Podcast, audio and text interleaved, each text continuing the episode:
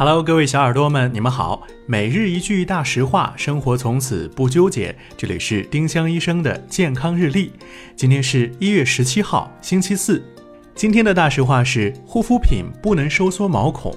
理想的脸像剥壳的熟蛋，但现实往往是草莓。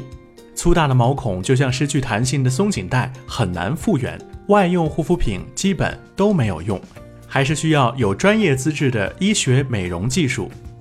丁香医生让健康流行起来，我们明天再见。本栏目由丁香医生、喜马拉雅、湛庐文化联合出品。